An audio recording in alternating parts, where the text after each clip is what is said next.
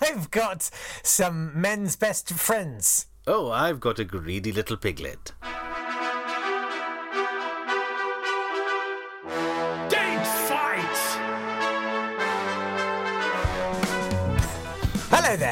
Welcome to Date Fight. It's the podcast where we take great things that occurred on this day in history and we pitch them against each other. Yes, we do. He's Jake Yapp, I'm Nat Tapley, and together we have browsed through the Library of Time to find the filthiest books to present to you under the covers of doing homework. Uh, did your grandma? My grandmother had a repository of uh, softcore. Filth? Uh, I saw your in the- grandmother's repository of filth. and um, she kept it in what had been uh, her husband's bedroom. You know, he, he passed he passed on, and then she just kept her stash there. And me and my cousin, whenever we stayed over, we'd um, thumb through her Barbara Taylor Bradford's. That's quite touching that she kept them in, in his room so she could Yeah. lie where he used So- to lie and fulfill his functions. Round one! I'm going to take you to the 4th of April 2003 when Ian Parr, a worker at the British Aerospace Factory in Basildon, which had previously been the Marconi factory in Basildon, is the last person to be sentenced for espionage in Great Britain. Ian Parr was codenamed Piglet and was working at BAE, but he decided to give technical info worth £25,000 to a man called Alexei in a pub Oh. in Basildon. Classic. Yeah. Unfortunately for him, Alexei turned to be an undercover MI5 operative who had codenamed Ian Piglet. Uh, and he became the. Now, he had only agreed to give them the information because he'd received a note from his boss saying, Oh, we want to see you on Monday about something very important. And he thought he was about to be made redundant. So he quickly gathered all the information he could to try and sell to someone he thought was Russian. In fact, his boss wanted to see him because he wanted to give him a raise. Oh no. Yes, poor old Ian Parr. Uh, he didn't have much luck. He was called Hazard when he'd been in the army because he was so unlucky. And when he was in jail, he tried to wire his spectacles to the mains in order to commit suicide, and failed at that. Too. What? failed at that too. I'm afraid he's just got a rather burned Oh. nose. Oh. So that's Ian Parr, the uh, last person in the UK to be sentenced for espionage, which happened on the 4th of April, 2003. very much below. well, I've got the 4th of April 1873, and the Kennel Club is founded. Oh. Uh, it's the oldest and first official registry of purebred dogs in the world. Um, it was founded by Sewallis Evelyn Shirley, Oh. who was uh, an MP. He was a politician. And uh, Didn't like these mongrel dogs going around. He certainly did not. He had a very keen interest in dogs. Uh, his fox terrier won a silver cup at the Birmingham Dog Show in 1867. Yeah. Uh, fox terriers tend to inherit tend to inherit myasthenia gravis, which means grave muscle weakness, uh, intense fatigue, Yeah. uh, and it's congenital in them, and uh, it can also lead to a swollen esophagus and vomiting, which can lead to pneumonia. Uh, it's quite bad. Anyway, three years later, Yes. yeah. Three years later, uh, Shirley repeated his victory with an English Bull Terrier. This one was vomiting as it received the cup.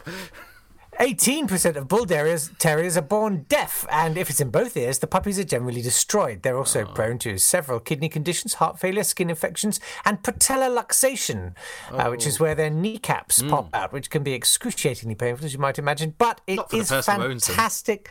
It's fantastic, Nat, to see these pure breeds being paraded around for our entertainment every year Yeah. at the Kennel the- Club's annual orgy of canine eugenics crafts.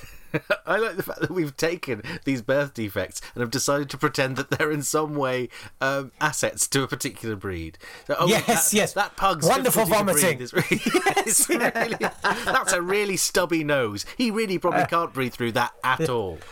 To be fair, actually, I should say, to be fair, they have outlawed stapling uh, of boxers' faces. Right? Oh, good. Oh, good. In the old days, just pinch and clack, pinch, clack. It was wonderful. Clothes pegging is still allowed. yes, you can, yeah. And how do you think the bulldog clip got its name? Well, congratulations to the Kennel Club, the enforced fiesta of birth defects that continues to this very day. Yes, that's a very rude way to talk about Clare Balding.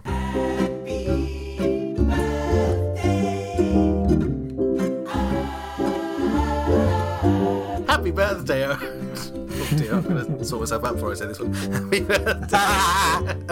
Happy birthday to Dorothea Dix. okay. And what's she famous for, Nat? She's an advocate for the mentally ill. Oh, perfect. Well done. Dorothea Dix uh, did an investigation into Massachusetts' provision for the men- indigent mentally ill, which led to the establishment of many, many asylums and the improvement of conditions for them across the state. She then went to New Jersey, did the same, went to New, New Hampshire, Louisiana, North Carolina, and Pennsylvania. She was responsible for more improvements to the lives of mental uh, health patients than anyone else in the 19th century in America. Uh, she also went to Nova Scotia to see if the mentally ill who were being kept on Sable Island um, were being held in suitable conditions. But while she was there, there was a shipwreck, and she worked out that Sable Island didn't have enough stuff to cope with shipwrecks. So she organised a fundraising drive and sent them a new lifeboat, which arrived the day before another shipwreck and saved 180 lives. So Dorothea Dix saved 180 lives. Um, she was the. She was the superintendent of the army nurses during the American Civil War, um, in which she insisted that all nurses who were volunteering should be between the ages of 35 and 50 and plain looking. She specified that. Um, there is currently, in upstate New York, there is the Dix Museum, which is dedicated to Dix. So if you want to see Dix, you can go in and see all the Dix you want there. I couldn't resist it, sorry. It's like David Starkey crossed with Beavis and Buttheads. we should be entered at Crufts. And you know what I mean by that. Yes.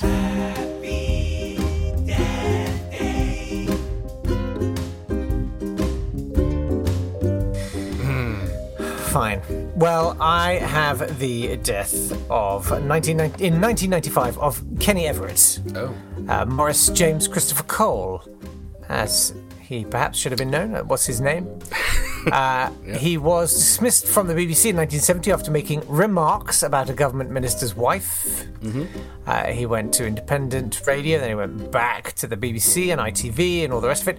Uh, he was uh, invited to speak at the Young Conservatives conference in 1983 during the general election. And they had him on, and he came on and said, uh, Let's bomb Russia, quite famously, and let's kick Michael Foot's stick away Yes.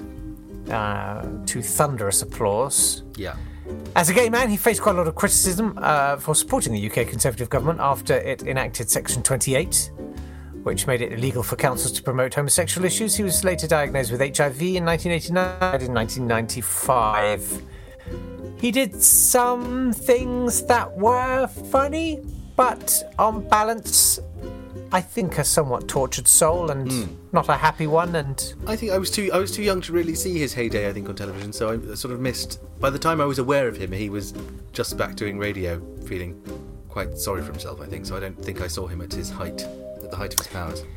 He ended up, yeah, he did radio shows from his home in Wales. He'd record them and then send them. in. Can you imagine that, Nat? Hmm. Just holed up in your house, recording things and Hoping someone posting them off, hoping someone will care. Yeah, Unimaginable today, of course. yeah. Well, unimaginable today, even more unimaginable tomorrow when you should come back and hear exactly what the 5th of April has got in store for us all.